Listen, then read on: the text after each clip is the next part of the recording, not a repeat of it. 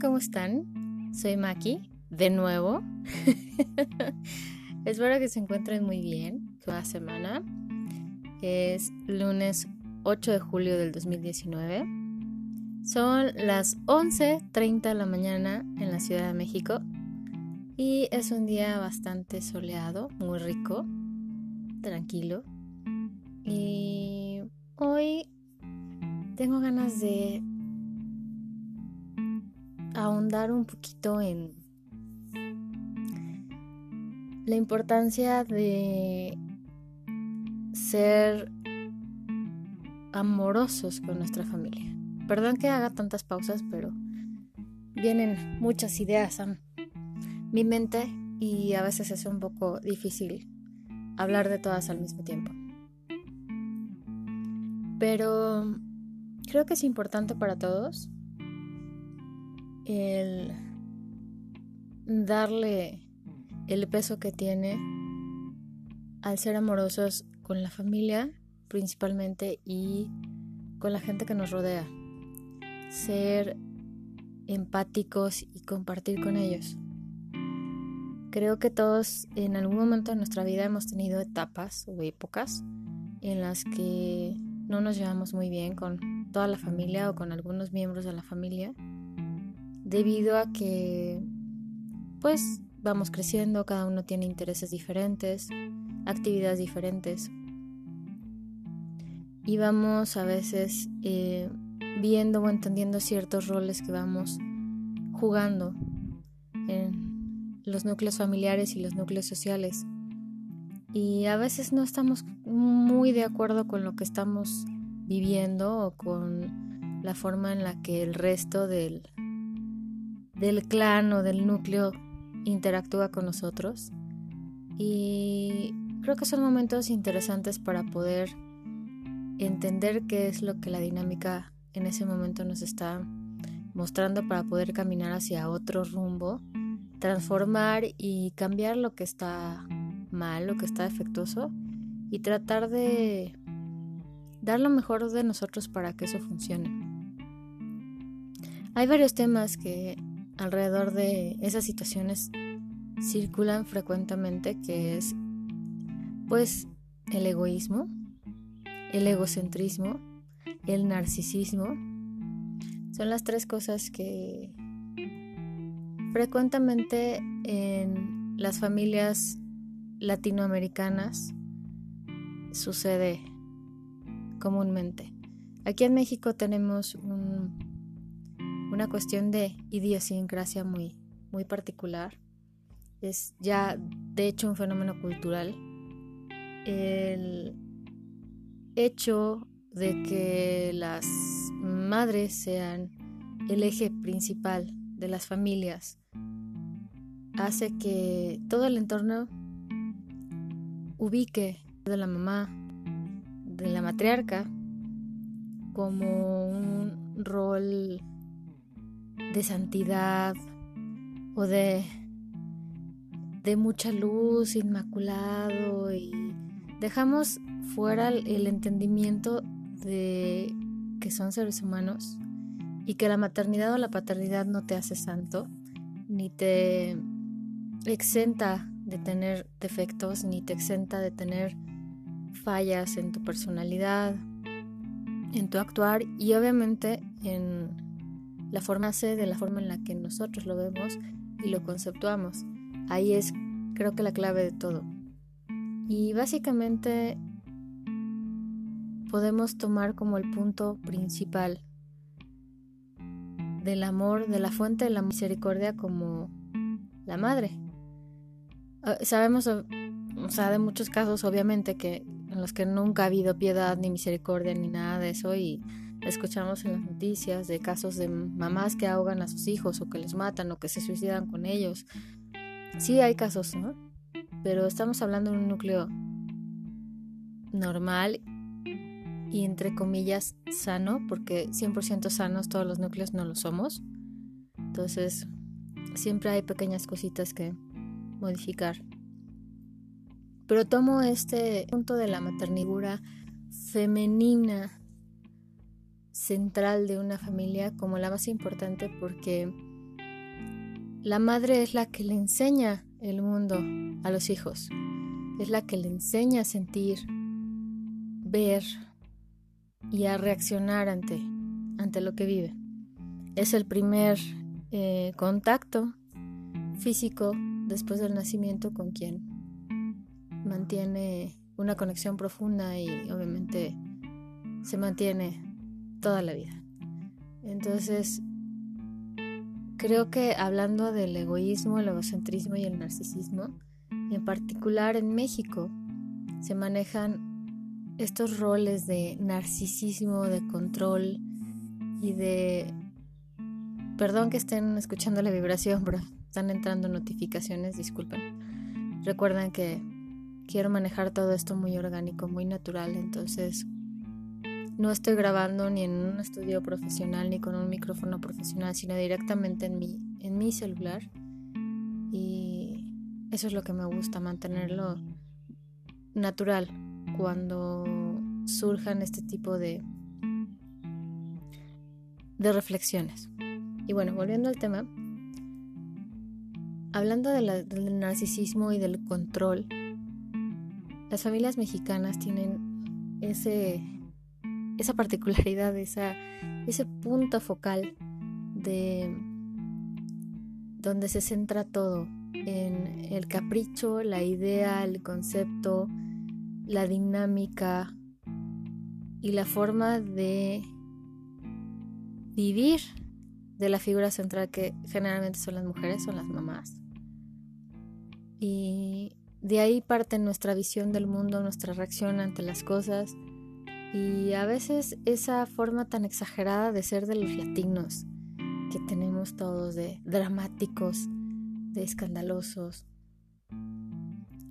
creo que son partes importantes para llegar al punto en el que hablamos generalmente del amor en casi todos los podcasts, pero también en el amor intervienen muchas cosas. Para poder crear o llegar a un punto de amor hay que, que, que es la parte más luminosa y positiva, también hay que ver la parte del amor enfermizo que se confunde con amor incondicional, al que a veces en las familias pretenden los núcleos principales o las figuras importantes de la familia crear chantaje emocional con el resto de la familia para que se mantenga un vínculo vicioso y tóxico y dar la idea dentro de este sistema de narcisismo de que todo por para afuera o, los ojos que están fuera del núcleo vean que todo, todo se está desmoronando. Ahorita creo que es importante por todo lo que estamos viviendo y me van a decir, bueno, vas a empezar a hablar de política. No voy a hablar eh, no voy a empezar a hablar de política, pero sí voy a empezar a hablar del papel tan importante ¿Qué es lo que les digo? El amor dentro de la familia. ¿Por qué? Porque el amor dentro de la familia desde un punto de vista sano hace que todo lo demás funcione. ¿A qué voy?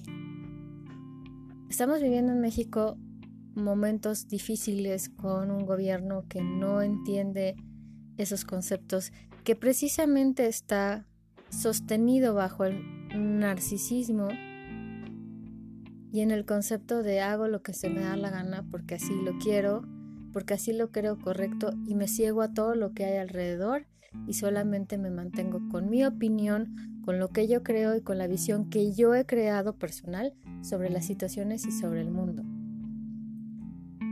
Eso nace desde una programación infantil, desde la infancia. O sea, valga la redundancia, infantil desde la infancia. O sea, ya sé que van a decir, estás eh, redundando, sí, disculpen que está redundando en esto, sino me refiero que es un hecho muy, muy, muy básico.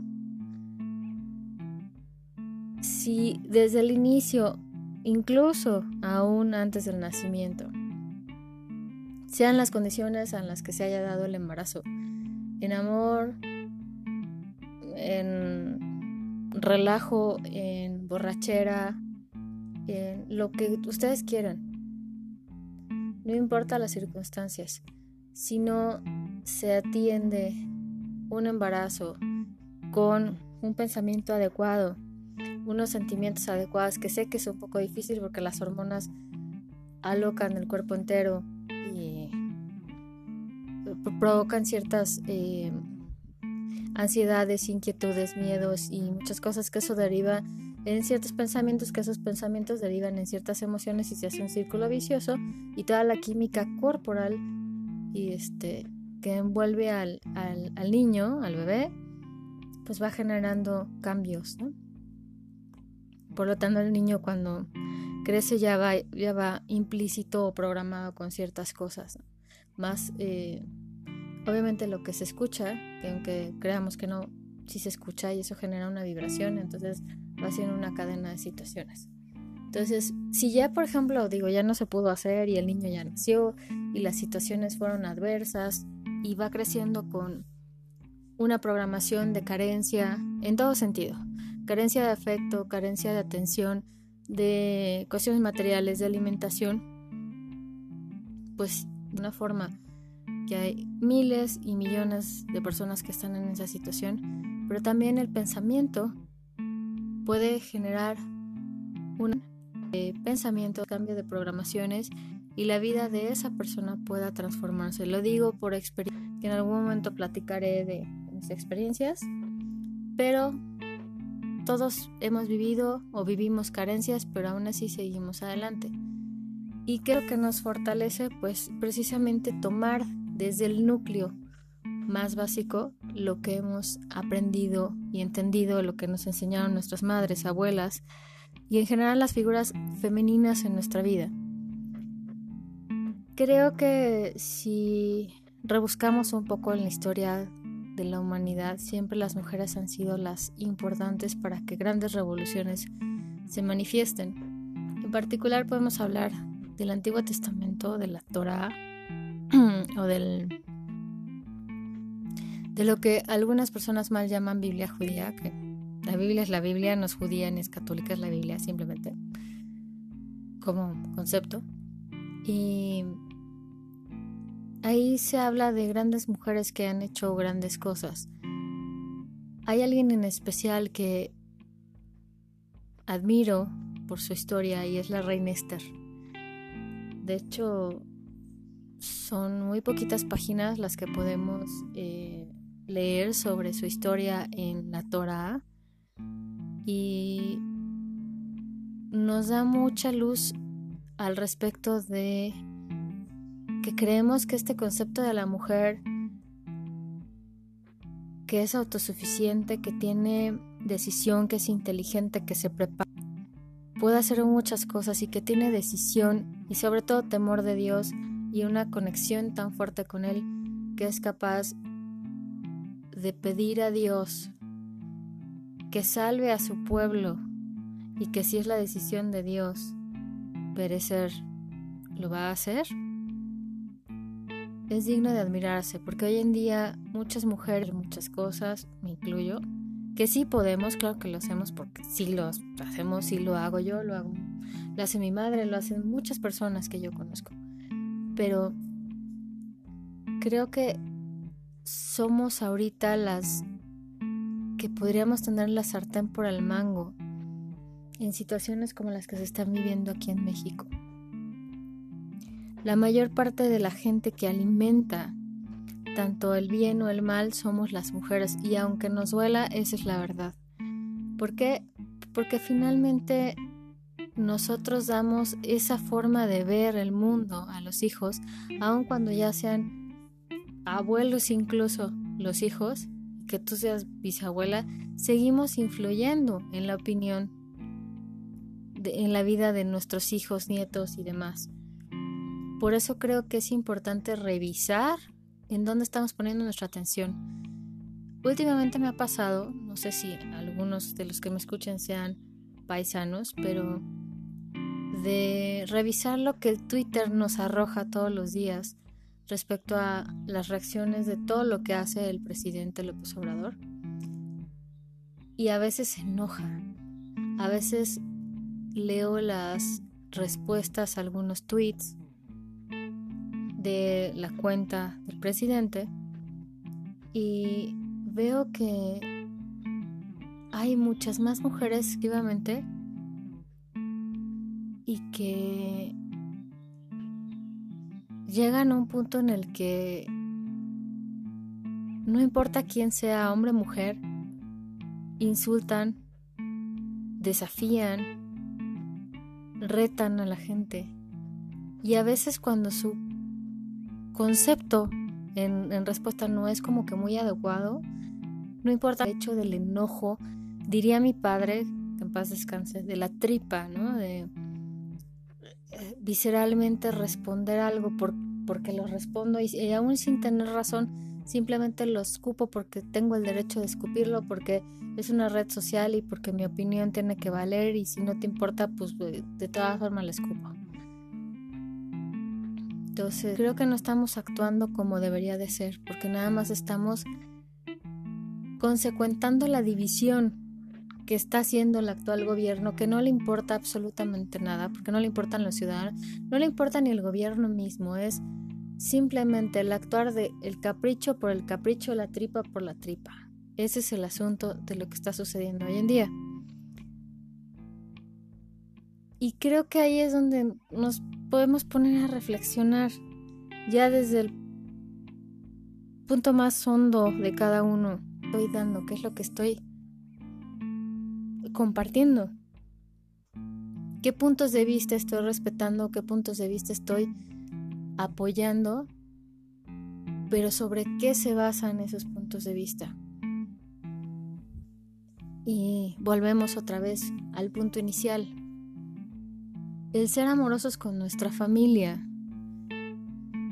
el poner atención a esos detalles tan, tan, tan importantes, hace que nuestro entorno cambie para que, por, o sea, cuando lleguemos a un punto en el que haya una situación como una noticia en la que no estemos de acuerdo, no tengamos la necesidad de escupir una cosa agresiva porque finalmente me siento tan mal con mi entorno, con lo que tengo, con lo que con lo que soy, con lo que vivo, que a lo mejor no lo puedo transformar con una situación familiar, pero lo escupo por allá con aquellos que no me conocen y que si les gusta bien y si no, pues ni modo.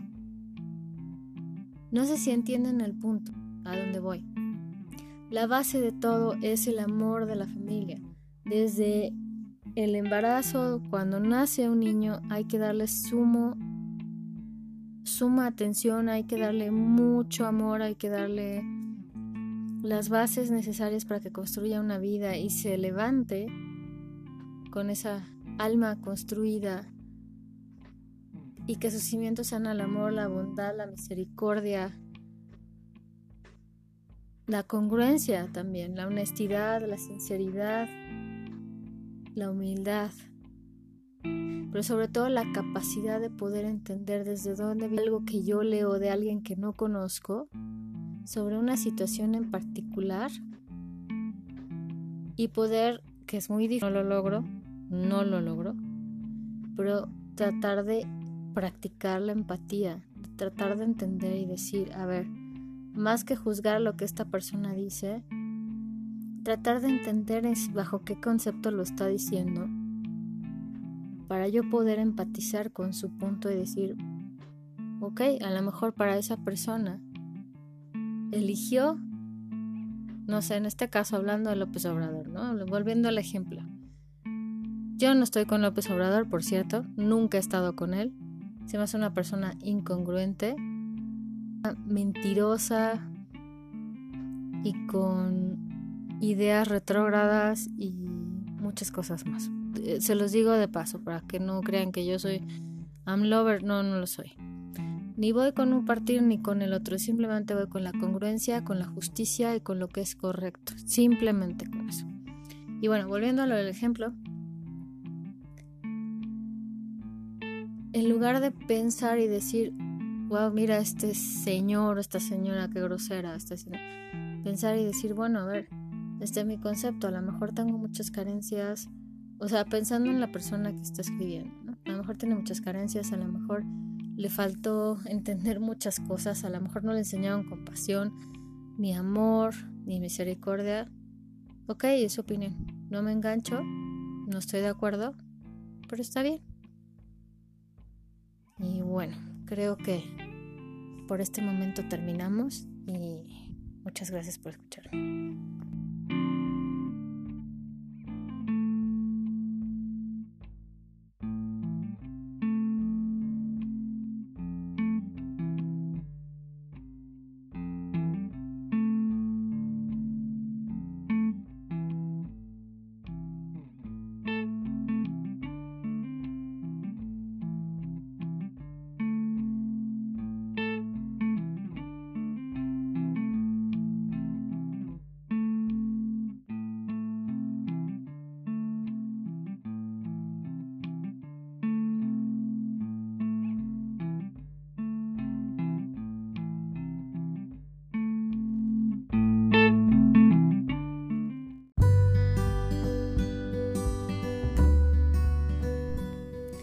Disculpen la despedida tan brusca, pero es que tocaron la puerta y bueno, como ya saben que me gusta aquí que todo sea natural, abrí la puerta y por eso me despedí tan tan seria y tan abruptamente. Pero quiero desearles una semana increíble, que todos sus sueños se hagan realidad y sabemos que para los niños y los jóvenes ya comenzaron las vacaciones. Así que esperemos que este periodo vacacional traiga muchas cosas buenas para todos. Y pronto estaremos eh, pues dando a conocer algunos de nuestros nuevos proyectos.